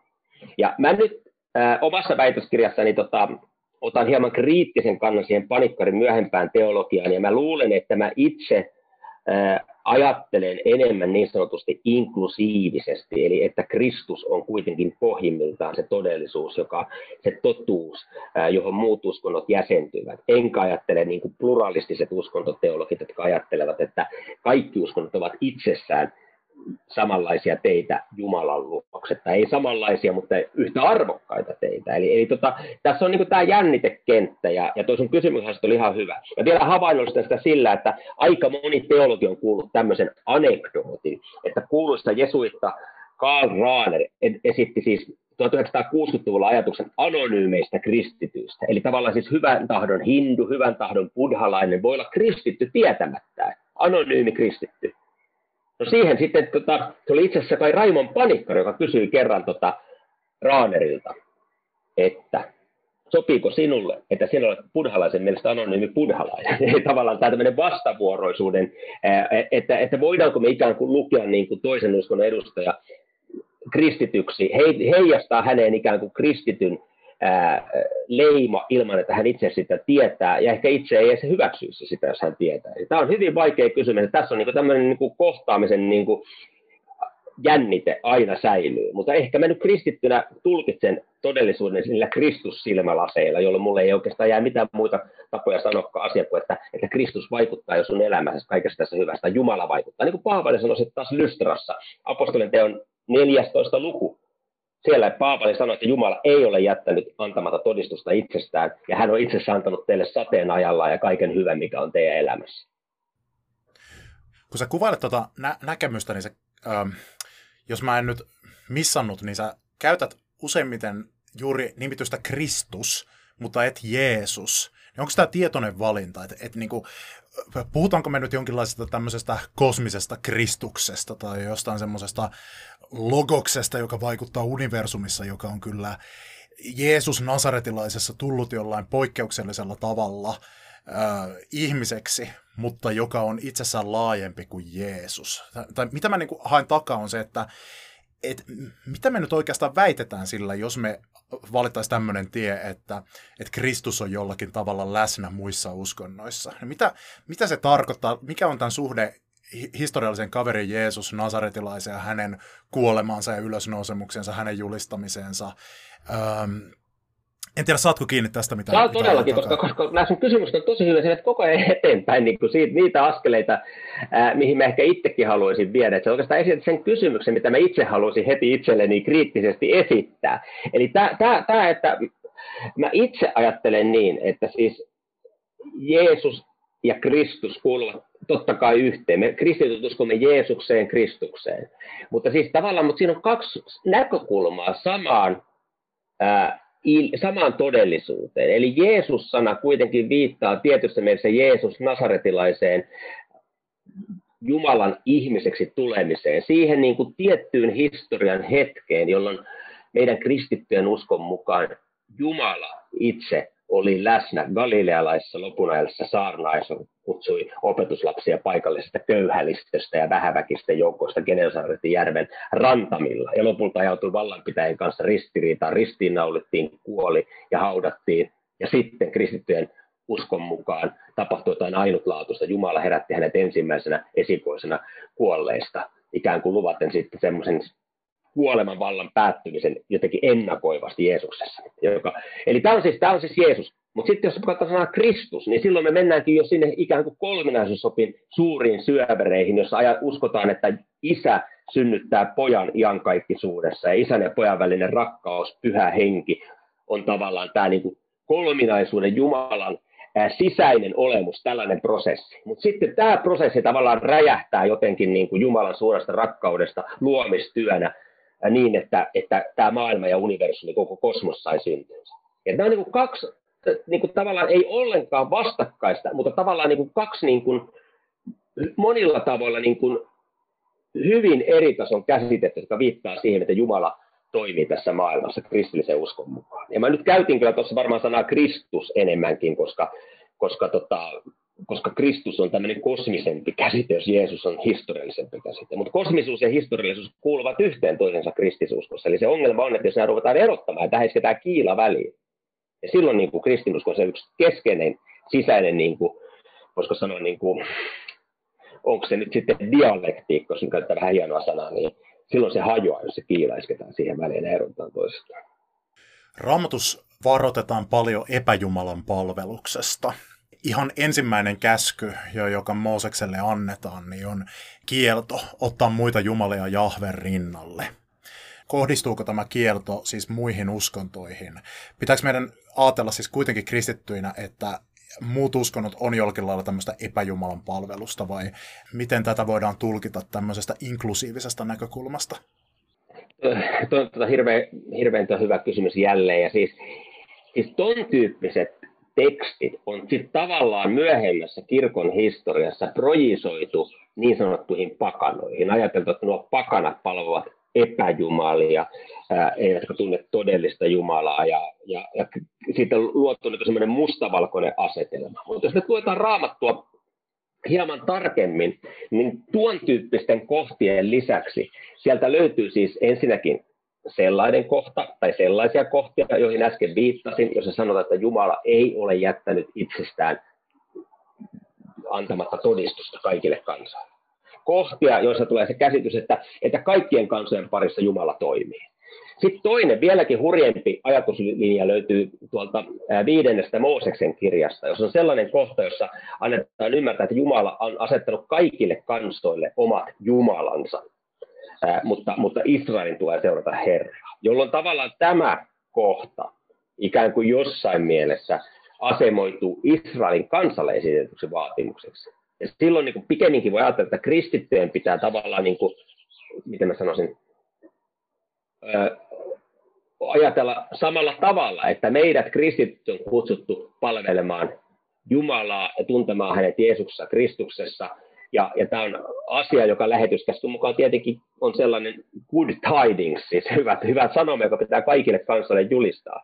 Mutta sitten samaan aikaan ei ole niin, että ihmiset eläisivät täydellisessä pimeydessä ja Jumala ei toimisi siellä, vaan Jumala toimii siellä, jolloin ne muiden uskontojen rooli jää sitten jotenkin niin kuin epämääräisemmäksi niin kuin teologisesti. Et yhtäältä ää, Kristuksessa loistaa valo, joka on se kristinuskon mission keskuksessa oleva hyvä sanoma, ja johon monet muutkin uskonnot voivat jäsentyä ää, ja, ja omaksua monia asioita tästä, mutta samaan aikaan sitten niin kuin meidät kristityt on kutsuttu pitämään kiinni tästä, ja sitten, no nyt, nyt mä kyllä vähän tota, nyt mun sanat, sanat loppuun. Tässä on tietty sellainen paradoksi, että me emme voi lukea tämän raamatun kohdan kautta, mitä sinä äsken siteerasit, niin kuin jotenkin yksi yhteen muita uskontoja ja luoda semmoista mustavalkoista ajattelutapaa. Päinvastoin meillä on valtava määrä raamatun kohtia, joissa pikemminkin tämä rikotaan. Hyvä esimerkki on vaikkapa kananilainen nainen, josta Jeesus sanoi, että, että hän ei ole tämmöistä uskoa edes Israelin kansan parissa kohdannut. Eli raamatussa on paljon kohtia, jotka iskee rikki niitä sellaisia niin mustavalkoisia tiukkoja rajaviivoja ja asetelmia ja vedenjakajia, joita me helposti pystytetään. Hmm.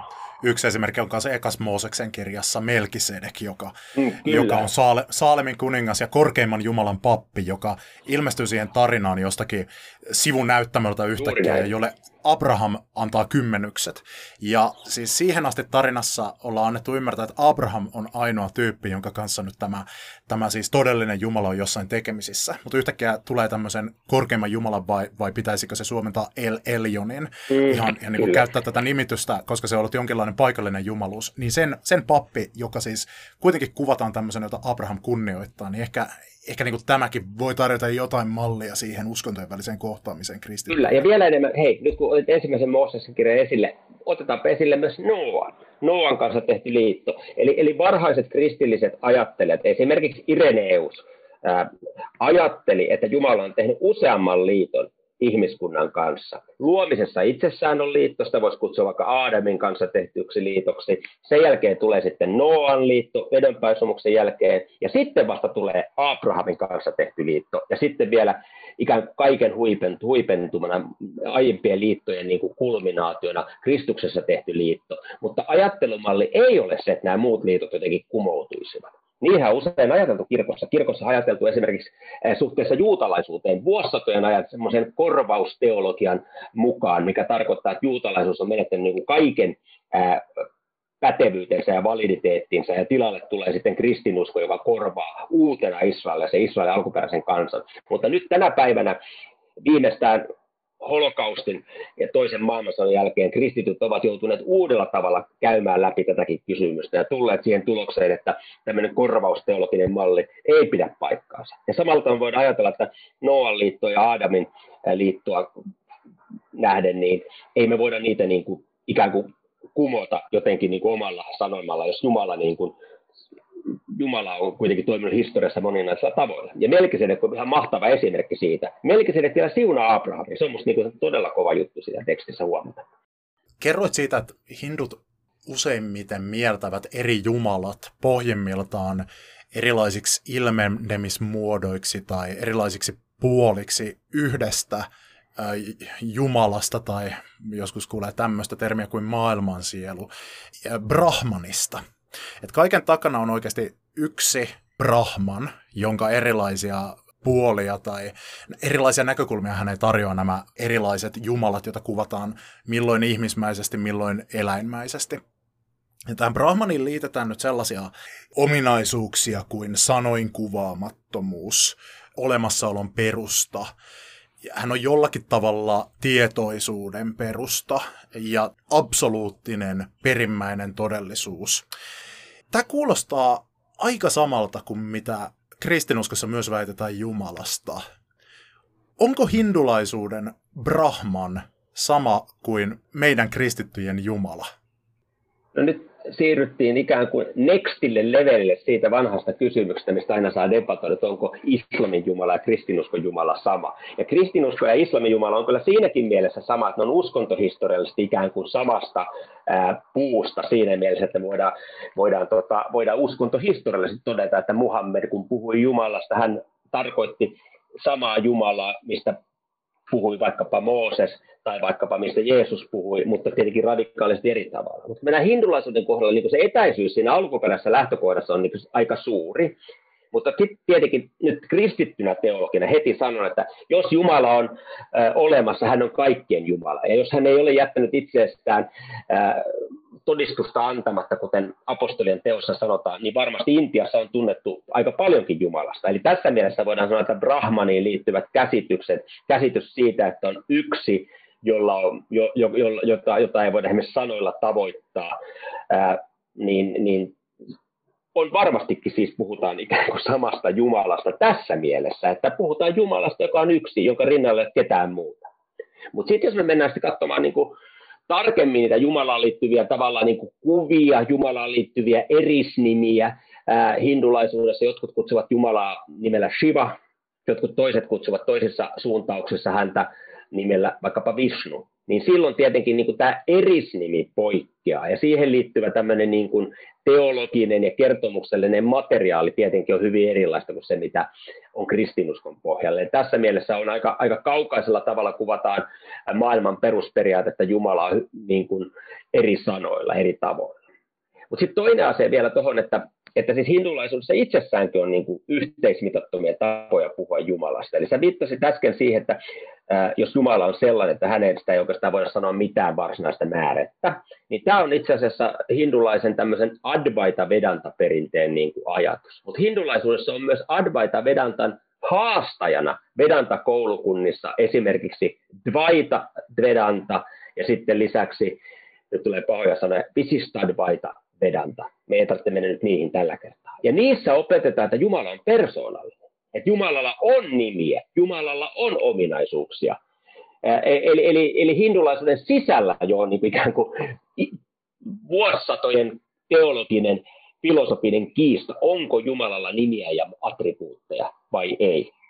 Ja tässä mielessä niin kuin, sit, niin kuin tavallaan, tavallaan niin kuin nämä jumalakuvien moninaisuus, hindulaisuuden sisällä on moninainen, niin sitten otetaan siihen samaan keskusteluun mukaan vaikkapa ää, juutalaiskristillisen perinteen eri muodot ja muuta, niin kyllähän meillä on aikamoinen niin keskustelu, eikä uskonnon tutkimuksessa niin kuin loppua tule koskaan, ainakaan yhden tutkijalle koko elämänuran siihen voi rakentaa jos vedetään tosi käytännölliselle tasolle, niin missä monella ihmisellä tulee hindulaisuus vastaan, niin se on jooga. Ja, ja niin, mulle aina opetettiin, että, että jooga on huono homma kristitylle, koska se on hindulaista tämmöistä henkisen, kehollisen äh, niin kuin toi, toiminnan harjoittamista.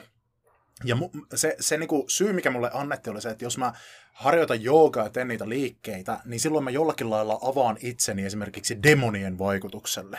Ja että nämä demonit on jollakin lailla siellä näiden hindujumalien taustalla, että kun johonkin joogan muotoihin liittyy vaikka sellaisia mantroja, missä sanotaan joidenkin hindujumalten nimiä, niin silloin oikeasti mä jotenkin avaan vahingossa portteja pahoille hengille. Et kristityn ei pitäisi siis koskea joogaan. Et jos kristitty haluaa niitä liikkeitä tehdä, niin sen täytyy kutsua sitä sitten jumpaksi ja tehdä niitä samoja liikkeitä, niin sitten se on turvallista.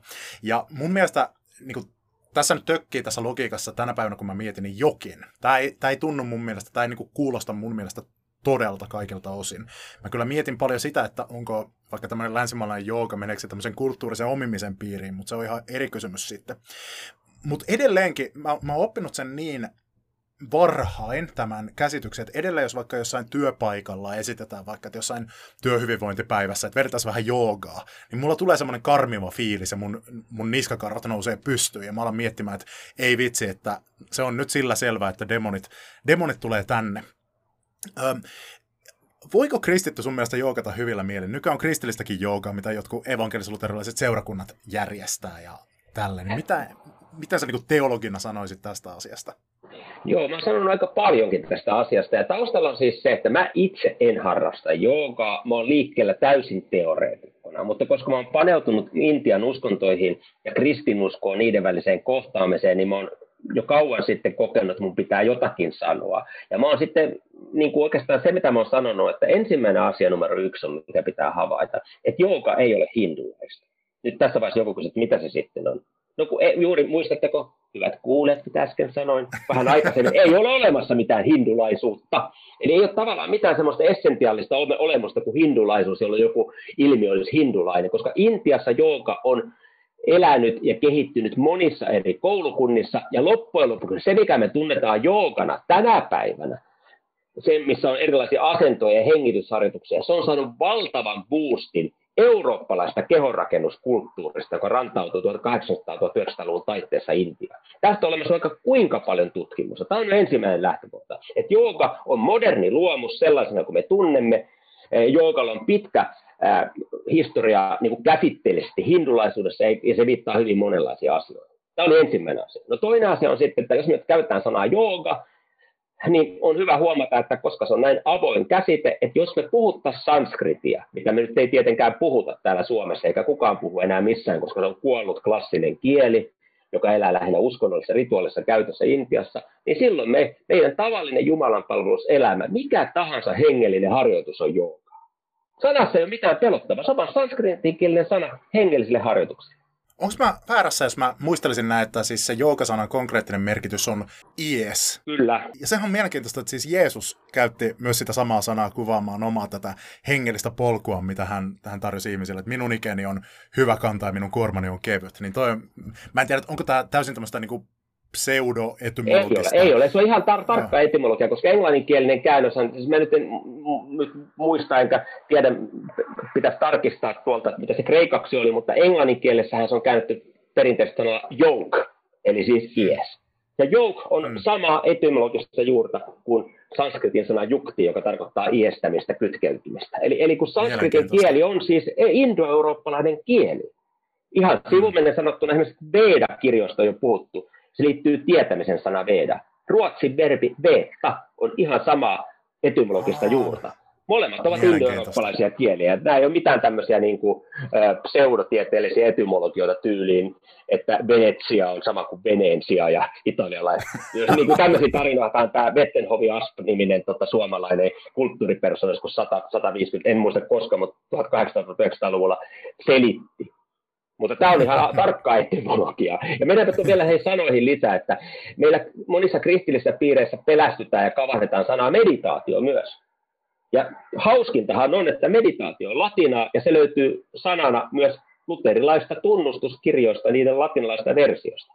Eli me pelätään sanoja. Ja sitten me pelätään lisäksi ilmiöitä. Et jos mennään siihen kristilliseen joogaan, jota on kehitetty, niin, niin kyllä mä näen, että se on ihan, ihan normaali järkevä veto, että jos meillä on ihmiset tottuneet ikään kuin harjoittamaan sen tyyppisellä metodeilla hiljentymistä, johon liittyy tietyt asennot, tietyt hengitysharjoitukset, minkä takia joku kristitty, joka kokee sen kutsumukseen, ei voisi rakentaa sen perustalle kristillistä joogaa, jossa tähän niin kuin hengitysten ja asentojen maailmaan sitten ikään kuin yhdistetään raamatun lauseita tai jonkinlainen niin kristillinen hengellinen rukouselämä. Ja tätähän on tapahtunutkin, että, että meilläkin Suomessa on kehitty kristillistä joogaa ja, ja, ja, ja tota, maailmalta löytyy esimerkkejä. Eli tässä nyt tämä on mun mielestä hyvä esimerkki kristinuskon kontekstualisaatiosta. Että jos mä haluan, että kristinusko on relevanttia, niin sen pitää elää vapaasti ja saada uusia muotoja. Siitä mä olen samaa mieltä joidenkin kriitikoiden kanssa, että mihinkään sirkustemppuihin ei pidä sinänsä ryhtyä, että tämä olisi joku temppu, että nyt me keksimme että kristillisen jooga ja houkuttelemme ihmisiä. Ei, koska välineellistä asioita ei tietenkään pidä, mutta asioita voi kastaa kristillisiksi. Eli siis Eli tavallaan me voimme ikään kuin antaa joogalle uusia merkityksiä. Se on sitten, ja se on kristitty, joka harjoittaa rukouselämän sitä kautta, voi sitä tehdä ja opettaa muillekin. Se ei ole mikään tietenkään virkamieskomitean kautta syntyvä systeemi sitten missään tapauksessa.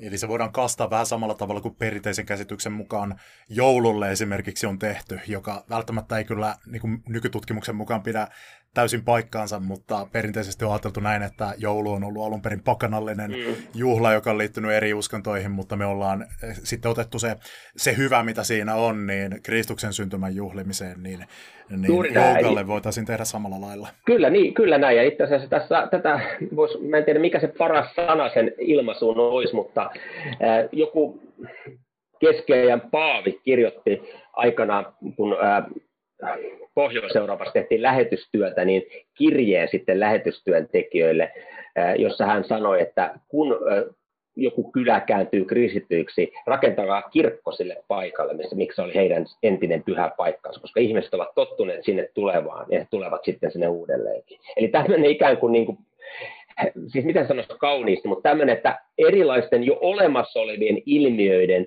ja tärkeiden niin kuin paikkojen, aikojen ja myös tekniikoiden haltuunotto kristinuskon käyttöön on jotain sellaista, joka liittyy siihen, että kristinuskossa on kyse koko maailman lunastuksesta, siitä, että, että, että Jumalan ää, luoma maailma ikään kuin glorifioituu, jotenkin transformoituu, nyt käytän hyvin vaikeita sanoja, kohti Jumalan kirkkautta, niin kyllähän tämä on ihan niin kuin mielekästä. Ja samalla tavalla nyt aina vielä sanon tästä joukasta sen verran, että mä oon miettinyt, että onko tässä jotain samaa kuin rockmusiikin kanssa, koska, koska mä tiedän, että 1970-luvulla esimerkiksi, vielä 1980-luvulla niin kuin oli aika moista debattia Suomen Sionissakin siitä, että voiko niin kuin kristityt eh, käyttää rockmusiikkia, rytmimusiikkia, rumpua ja sähkökitaraa niin kuin evankeliumin ilmaisuun tai ylipäänsä yhtään mihinkään. Ja tänä päivänä 2021, niin mä luulen, että tämä kysymys on kyllä niin kuin aika niin kuin historiallinen kysymys. Se tuntuu vähän hassulta ajatella, että joskus ihan vakavissaan väännetty siitä.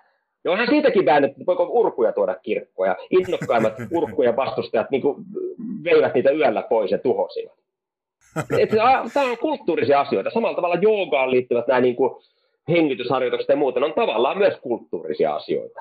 Totta kai ne liittyy niin kuin intiimisti sun kehollisuuteen, mutta silti ne on niin kuin jotain tässä maailmassa olevaa, joka voidaan ottaa Jumalan käyttöön tosi mielenkiintoinen näkökulma ja mulla kategoriat tässä niin poksahtelee ja menee uusiksi kaiken aikaa. Me kristityt ajatellaan yleensä, että meidän uskontomme on jollakin tapaa erityislaatuinen muihin verrattuna. Jotkut sanoo jopa niin, että kristinusko ei ole mikään uskonto ollenkaan, vaan pikemminkin tämmöinen antiuskonto. Että uskonnot on tämmöisiä, missä sanotaan, että mitä sun pitää tehdä, että sä voit saada yhteyden Jumalaan, kun kristiuskossa taas sanotaan, että Jumala on tehnyt jo kaiken sun puolesta.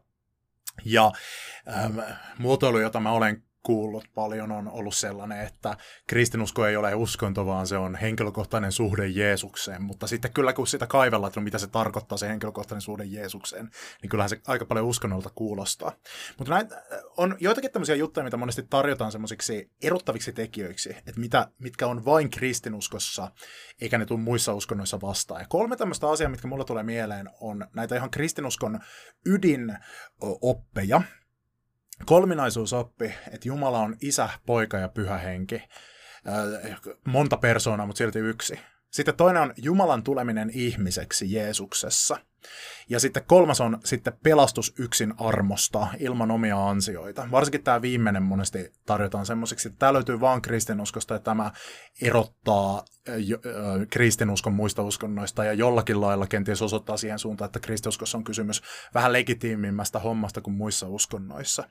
Mua kiinnostaa se, että onko tämä näin, että onko nämä sellaisia asioita, mille ei löydy vertailukohtia kristinuskon ulkopuolelta?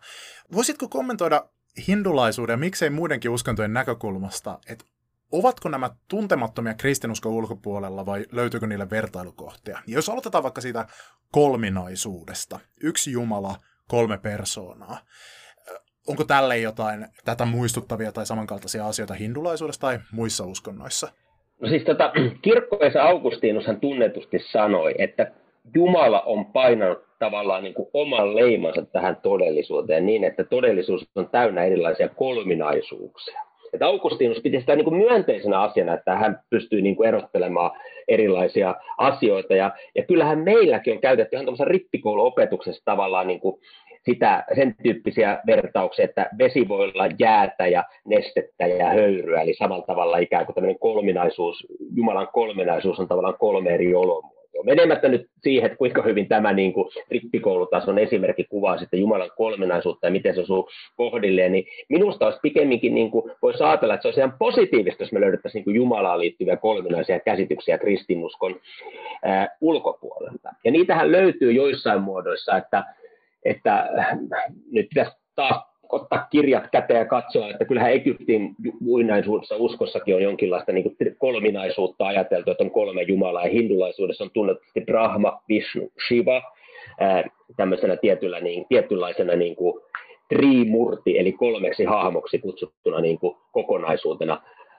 Mutta, mutta se ei ole ollenkaan niin kiinnostavaa, että yksi niin hurjimmista tavallaan tämmöistä rinnakkaistapauksista kristillisen kolminaisuusoppiin löytyy tuosta hindulaista filosofiasta menemättä nyt sen enempää siihen, niin lyhyesti voin sanoa, että hindulaisuudessa tunnetaan käsite, joka soveltuu Jumalaan, Brahmaniin, hindufilosofioiden mukaan. joka kuuluu Sat Chit Ananda. Nyt pitäisi olla joku flappitauluilla voisi, tai, tai niin liitotauluilla voisi nämä kirjoittaa nämä sanat, mutta ensimmäinen sana on Sat, ja se tarkoittaa totuutta, olemista. Toinen sana Chit, ja se tarkoittaa logosta, järkeä. Ja sitten kolmas sana on Ananda, ja se tarkoittaa autuutta. Ja tämä löytyy hindutraditiosta. Eikö ihan hämmästyttävän samankaltainen kuin kristinuskon kolminaisuuskäsitys? Oleminen, järki, autuus. Eli ja Satchitananda. Joo, ja yritän ja. vielä sanoa sen, että tämä niinku kuva, kristitty voi nähdä, että Jumala on kätkenyt, kuten Augustinus sanoi, oman olemuksensa tähän todellisuuteen niin, että jopa hindulaisessa uskonnollisuudessa tavallaan heijastuu tämmöinen ajatus Jumalasta ikään kuin kolmena, oleminen, järki, autuus. Vähän niin kuin isä ja poika ja pyhä henki. Joo, tuossa on siis tosiaan kysymys vähän syvällisemmästä yhtäläisyydestä kristillisen kolminaisuusopin kanssa kuin siitä, että olisi vain kolme jotakin Jumalaan liittyvää juttua. Koska siis oleminen, järki ja autuus, nämä loksattelee tosi kivasti paikoilleen kristinuskon niin kuin isän, pojan ja pyhän hengen kanssa, koska isä hahmotetaan yleensä tämmöisenä olemassaolon perustana, josta poika syntyy ja pyhä henki lähtee. Poikaa kutsutaan Johanneksen evankeliumissa logokseksi, mikä tarkoittaa tämmöistä jumalallista järkeä universumissa, ja autuus, joka liittyy jonkinlaiseen tämmöiseen hyvään tunteeseen, hurmoksellisuuteen, niin se liitetään kristiuskossa sitten justin pyhän hengen repertuaariin, esimerkiksi karismaattisten kokemusten kautta.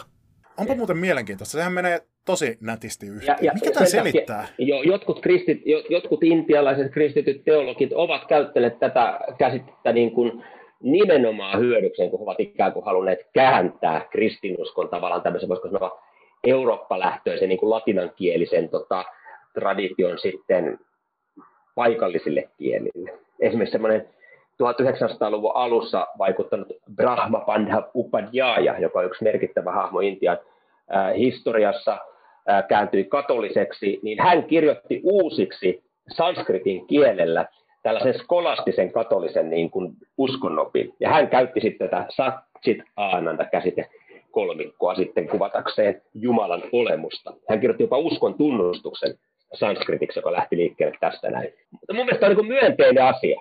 Mutta mikä, mikä tuon selittää, että, että siis, siis hindulaisuudesta löytyy noin tommonen, mikä menee niin kolminaisuusopin tämmöisiin niin hienostuneimpiin tulkintoihin, Kyllä. tosi niin ydinjuttuihin menevä, menevä juttu. Että kun ei näillä nyt, en mä nyt pysty uskomaan, että sillä on jotain historiallista taustaa, että jotenkin niin kuin kolminaisuusoppi olisi keksitty niin kuin sieltä, koska se on ihan selvästi muotoiltu raamatun pohjalta ei tietenkään, ei tietenkään, kreikkalaista ei. filosofiaa.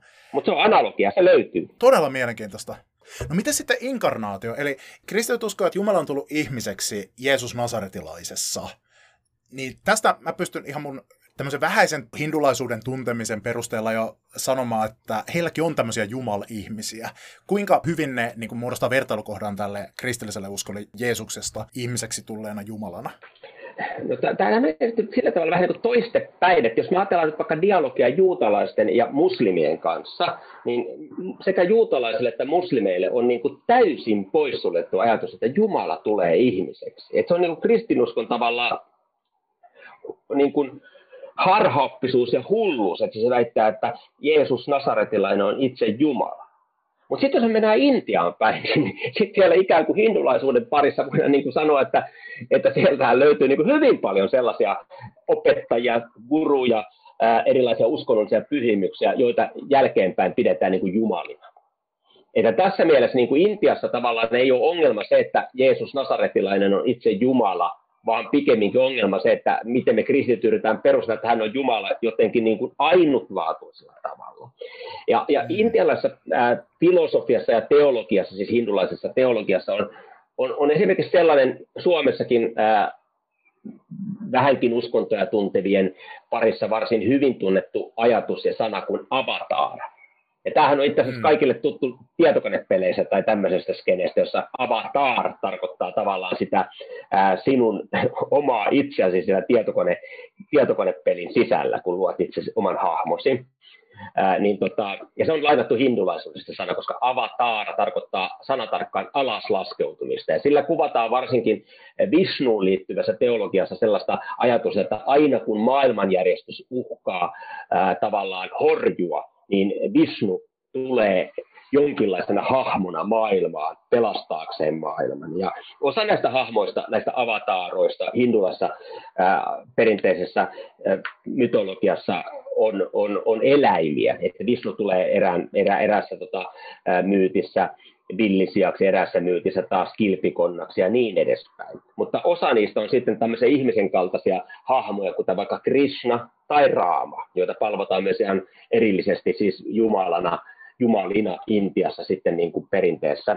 Mutta sitten mä oon kirjoittanut itse tästä yhden artikkelin joskus vuosia sitten, jossa analysoin ja vertaan sitten inkarnaatiota ja avataaraa, niin siinä mä tulin siihen tulokseen, kun sitä kirjallisuutta kävin läpi ja muuta, että itse asiassa avataara ei ole varsinaisesti inkarnaatio, eli lihaan tuleminen, koska avataara jää jonkinlaiseksi, nyt teologinen oppitermi käyttöön, jos teologia, teologi tietävät, tai joku muu kuulija tietää sanan doketismi, jolla tarkoittaa sellaista harhaoppia, jonka mukaan Jeesus ei tullut, Kristus ei tullut varsinaisesti ihmiseksi, vaan näytti ihmiseltä.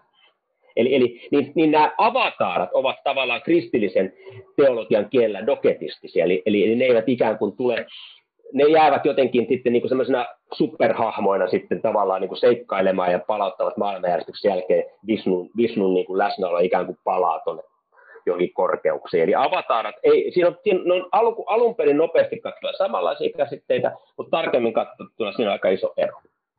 Eli tämmöistä vähän teräsmiesmallista ratkaisua, missä Clark Kent tulee maan päälle ja näyttää ihmiseltä, mutta, mutta ei ole ihminen kuitenkaan. No näin vois sanoa, näinkin voisi sanoa. Mutta mut sitten yksi lisäys tähän liittyy, että se, se mikä on tosi kiinnostavaa, että, että siis esimerkiksi hindulaisuudessakin, kun löytyy näitä tämmöisiä niin kuin, ää, Jumalan, Jumalan itsensä läsnäolon hahmoja historiassa, niin sitten, ää, tai siis tässä todellisuudessa ehkä paremmin sanoa kuin historiassa, koska usein on tämmöisiä myyttisiä, mytologisia. Mutta sitten mut sit, kun mennään sitten, tota, löytyy myös joitakin historiallisia hahmoja, joihin liitän tämmöinen ajatus. Ja yksi niistä on ää, Chaitanya, eli kirjoitetaan C-A-I-T-A-N-I, Chaitanya, joka oli siis Bengalissa ää, vaikuttanut opettaja ja mystikko 1500-luvulla. Itse asiassa sama aika kuin Martti Luther Saksassa tota, kirjoitteli uskonpuhdistukseen liittyviä tekstejä, niin Bengalissa toisaalla Chaitanya tanssi haltioituneena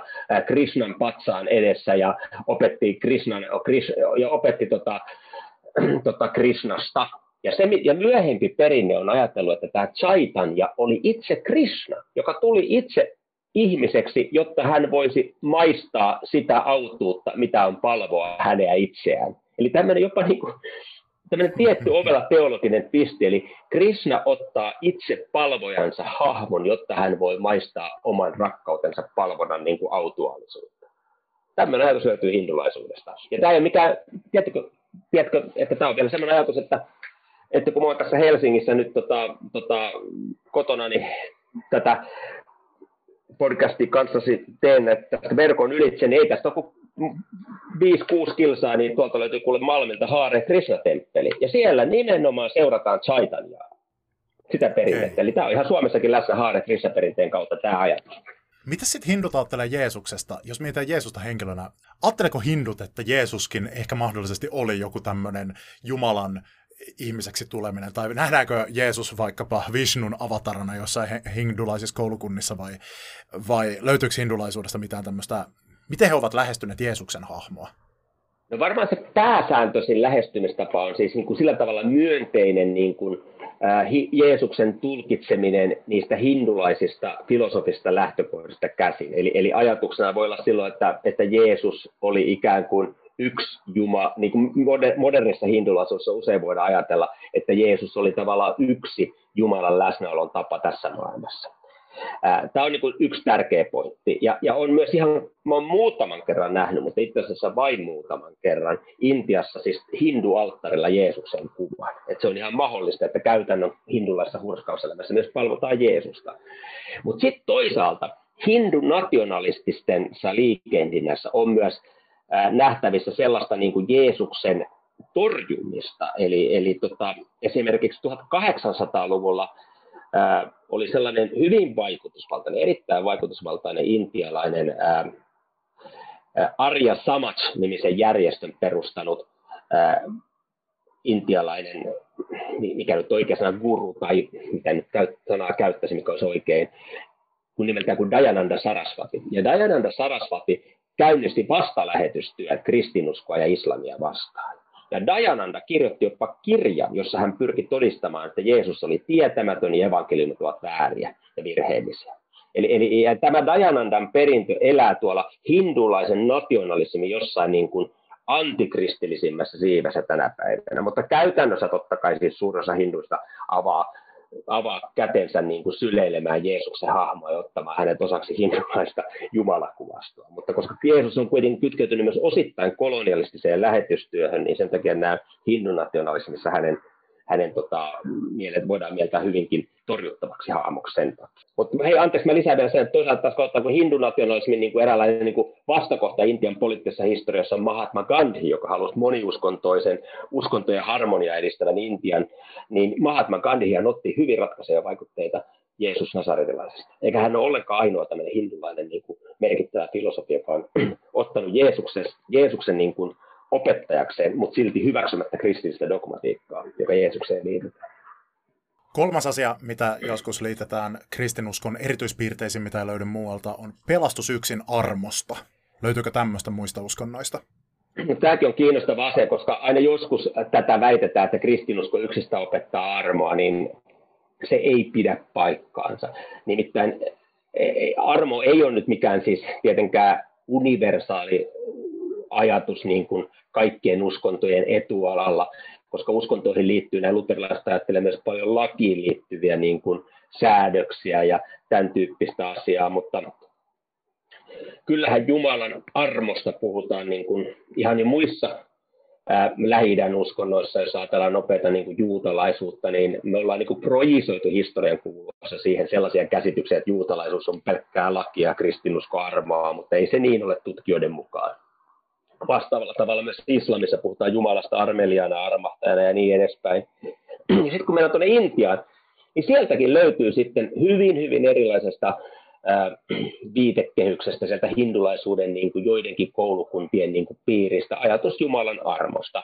Ja se jopa saa tuossa tuhat vuotta sitten Ramanuja-nimisen filosofin ää, hindulaisuuden tulkinnoissa hyvin merkittävän roolin niin, että osa hänen oppilaistaan opetti ja heitä kutsuttiin niin sanotuksi kissakoulukunnaksi, eli he opettivat Jumalan pelastavan palvojansa samalla lailla kuin kissa-emo hädästä pelastaa poikasensa, eli poikainen ei tee itse yhtään mitään, vaan se emo vaan nappaa sen. No sen kissakoulukunnan vastaparina oli sitten näissä teologisissa debateissa Etelä-Intiassa apinakoulukunta, jossa taas opetettiin semmoista synergististä pelastusoppia, että, että tavallaan palvojan pitää tarrautua ikään kuin omilla voimillaan sitten Jumalaan kiinni. Mutta mä nyt korostan sitä kissakoulukuntaa, se on ihan puhdasta armo-oppia. Eli, eli armon ajatuskin löytyy muiden uskontojen piiristä. Eli tässä mielessä voisiko sanoa, että mä itse ajattelen teologina ja kristittynä niin, että nämä jutut pitää sanoa avoimesti ääneen ja huomata, ja sitten pitää yrittää miettiä, miten me selitämme ikään kuin tämän. Ja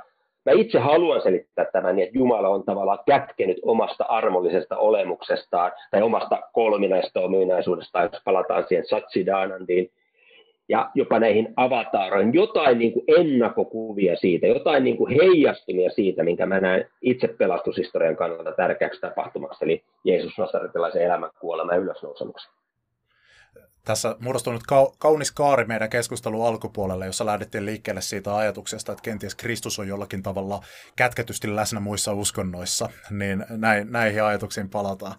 No hei, viimeisenä kysymyksenä vielä sitten, että no jos kerran tämmöisiä kristinuskon ihan ydinjuttuja löytyy myös muista uskonnoista, niin mikä sun mielestä kristinuskosta tekee erityistä? Miksi seurata Jeesusta? No ensimmäinen asia, että mä katson niin kuin, vähän niin kuin uskontotieteellisen silmälasein, niin mä luulen, että kristinuskossa on yksi piirre, joka erottaa sen suurimmasta osasta uskontoa, mutta sekään ei ole niin kuin ihan täysin niin kuin erota sitä sitten, että löytyy jotain niin kuin rinnakkaistapauksia. Mutta se on ajatus siitä, että Jumala ilmoittaa itsensä kärsimyksessä. Ja tämä on niin kuin musta niin kuin semmoinen aika spesifisti kristillinen ajatus.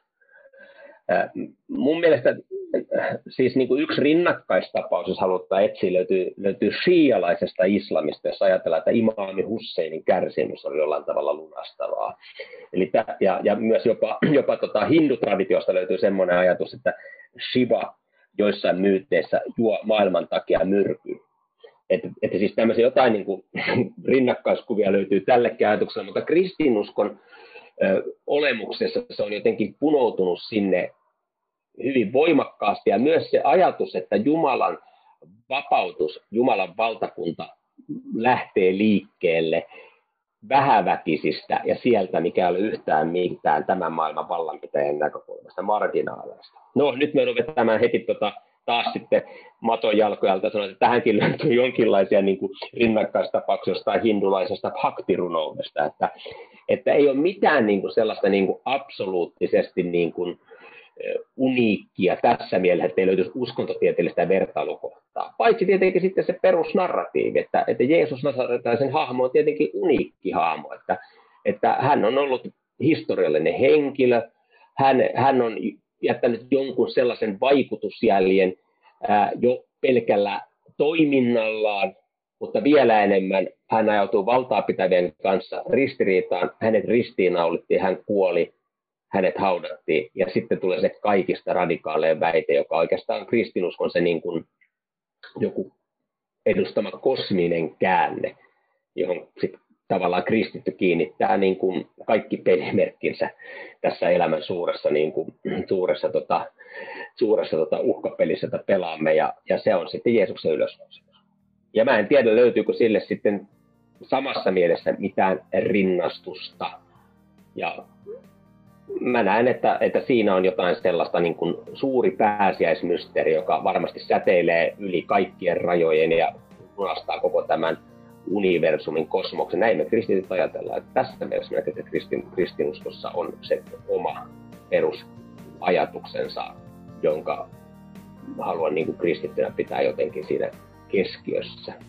Teologian tohtori, dosentti Jyri Komulainen, kiitos aivan valtavasti tästä todella avartavasta, todella opettavasta keskustelusta. Tämä on ollut suuri ilo. Kiitos. Ilo, ilo minullekin puhua näitä asioita. Ja siihen päättyy meidän tämänkertainen harhaoppia jakso. Jäikö sulla jotakin kysyttävää tai kommenttia tai tuliko jotain ajatuksia?